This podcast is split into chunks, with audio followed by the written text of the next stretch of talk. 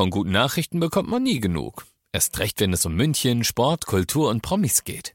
Lesen Sie selbst gute Nachrichten. Heute in der Abendzeitung und auf abendzeitung.de.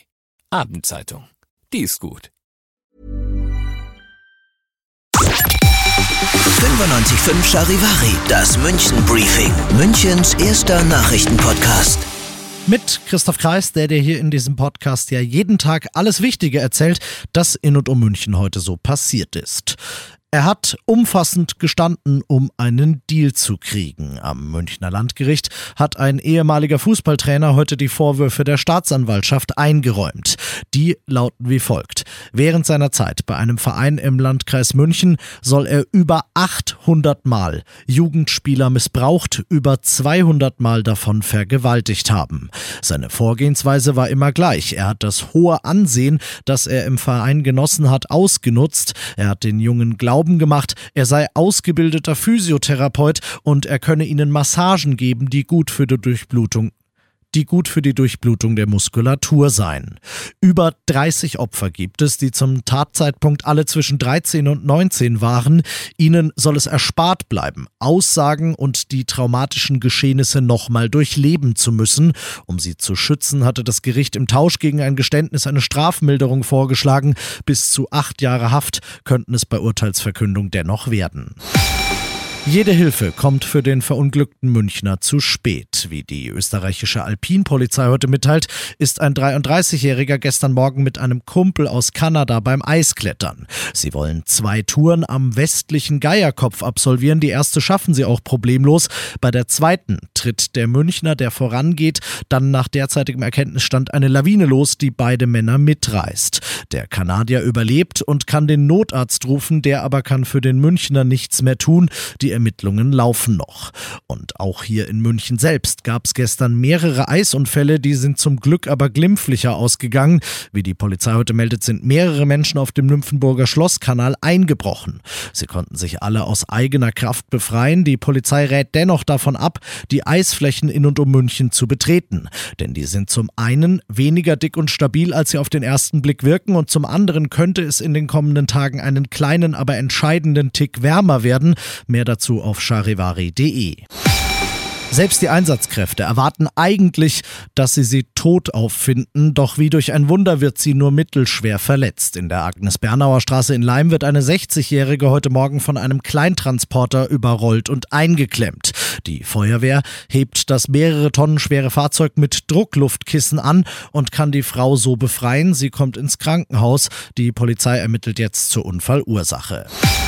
Der FC Bayern bekommt scheinbar seinen absoluten Wunschkandidaten. Wie Sky heute berichtet, wird Max Eberl neuer Sportvorstand. Der Posten ist schon seit der Entlassung von Hassan Salihamidzic vakant und Eberl gilt seit langem als Favorit auf die Nachfolge. Sky zufolge haben sich die Münchner nun mit Eberl geeinigt, mit dessen letztem Verein RB Leipzig noch nicht. Der dürfte auf eine Millionenablöse pochen. Wenn es da zeitnah eine Lösung gibt, dann soll der FC Bayern Aufsichtsrat Eberls Berufung im Februar absegnen im März soll er die Arbeit dann aufnehmen.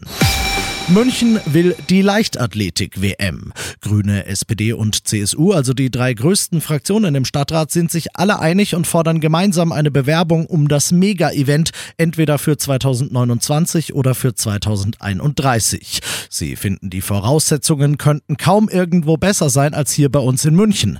Denn der weltweite Ruf als Sportstadt und die nötigen Wettkampfanlagen sind schon da und die Leichtathletik begeisterten Münchner sowieso. Das habe man ja letztes Jahr bei den European Championships gesehen.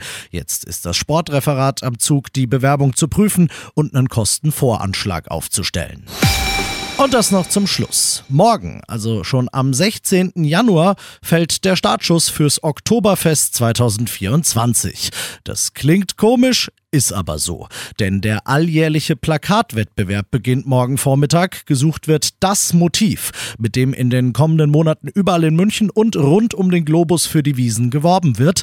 Da ist deine Meinung als Münchner und Oktoberfest-Fan gefragt. Du sollst über den besten Entwurf abstimmen und das soll sich, sagt Wiesenchef Baumgärtner, auch für dich lohnen. Das müsst ihr auch nicht umsonst machen. Es gibt nämlich was zu gewinnen. Zweimal fünf Plätze im Schottenhammel mit einem Maß Bier und einem Händel und fünf Wiesenkrüge. Es rentiert sich also reinzuschauen. Ich bin Christoph Kreis und verspreche schon jetzt, es rentiert sich morgen hier wieder reinzuhören.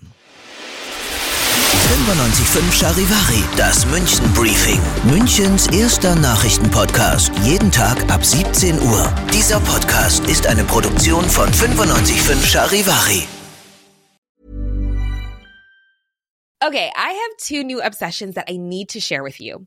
Impress No Glue Press On Manis and Impress Press On Falsies Lashes. Trust me, these are getting ready game changers. Both require no glue, so there is no damage to your natural nails and lashes, no mess, and no annoying dry times. Just one step and you're done. Boom.